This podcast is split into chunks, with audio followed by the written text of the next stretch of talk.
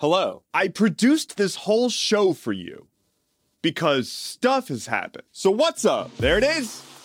Paid Twitter. We knew this was coming, and and they're it's they're trying to make it not appear like a big deal, but it's it's we know what they're doing. Twitter will begin testing their new not a bot feature in the Philippines and New Zealand.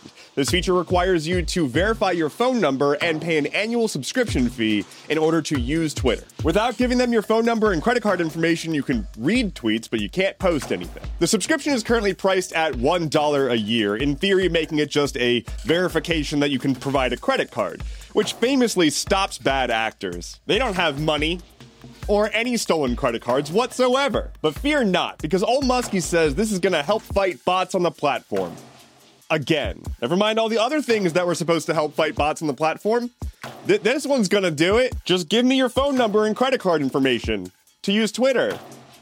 It's gonna be a good idea. I would like to remind you that there was a time on the internet where you didn't have to constantly prove your identity and use your real name everywhere just to be able to, you know, use services. I know it's weird, but you used to be able to just like make an account somewhere and use the internet. Somehow things didn't just absolutely implode, but it was notably harder to track you and constantly sell ads to you. I also find it frankly insulting that they're like, nah, this is just a subscription to help fight against bots, and it's only a dollar.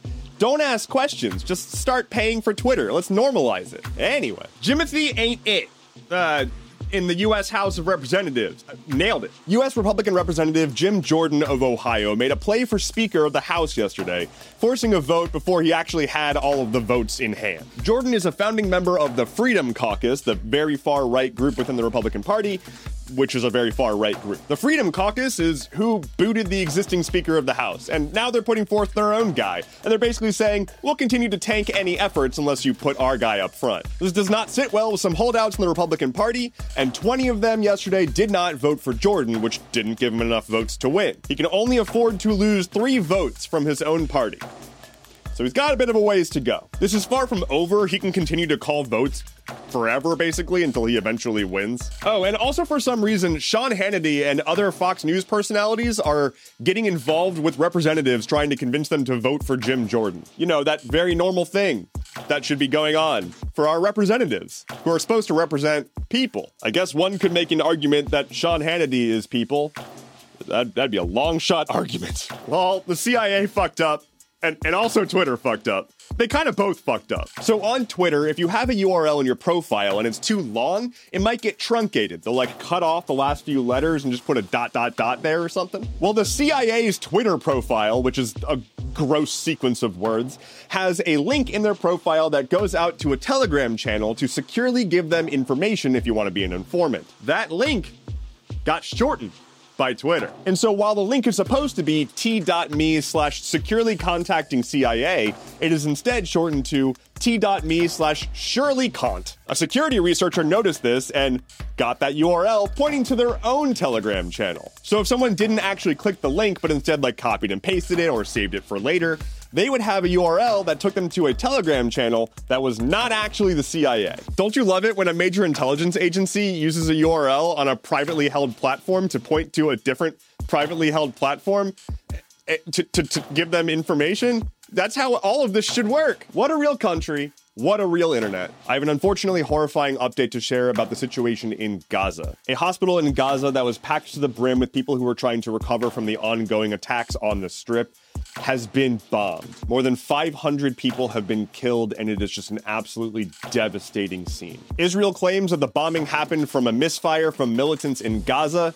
Palestinian officials claim that it was Israel who bombed the hospital, to which Israel says, nah. Basically, every international power has just reaffirmed their existing stance on who they side with and blaming the other side. There's also a lot of outcry talking about how Biden hasn't been doing enough to further peace talks in the region, and so it's his fault. There's both Russia saying that, and also Republicans and some Democrats are saying that in the US. Biden will be heading to Israel to reaffirm his support for the state. And he was originally going to be meeting with leaders of Jordan as well, but that meeting has been canceled because they basically said there's there's no resolving this with a talk with Biden right now. The US's stance on the hospital bombing is that it seems like it wasn't Israel, but that's about as far as they've gone. They said that they'll need some clarifications. Cool, guys. Meanwhile, the UN is saying stop hurting citizens and stop issuing evacuation orders that are impossible to follow. Stop it. That'll fix it. On this day in 1867, the United States formalized their purchase of Alaska from Russia. They purchased a big old swath of land that looks like a dude kind of like doing a, doing a kick. Uh, for $7.2 million, which in today's money is about 151 million. This day is now observed as Alaska Day in the state. However, Native Alaskans are not happy about that. They've made it clear that Alaska was never Russia's to sell to begin with, and so the US shouldn't have been able to buy it to begin with. There's been an ongoing push that's been gaining steam over time to replace Alaska Day with Reconciliation Day. Lightning round. YouTube is rolling out a whole bunch of updates across all of their apps, and they're also rolling out new measures to try and prevent you from using ad blockers. Reddit is winding down their crypto-based community points system because lol crypto. SpaceX is currently in talks with Israel about deploying Starlink internet access into the conflict area. Apple has rolled out a new Apple Pencil. It's the Apple Pencil USB C which is confusing because there's the Apple Pencil 1, the Apple Pencil 2, and the Apple Pencil USB C. Well done, guys. LinkedIn will be laying off about 700 employees in a joke that is too easy, and I'm going to go ahead and pass on it. Speaking of layoffs, Bandcamp has laid off about half of their employees as the sale from Epic to Songtradr has finalized.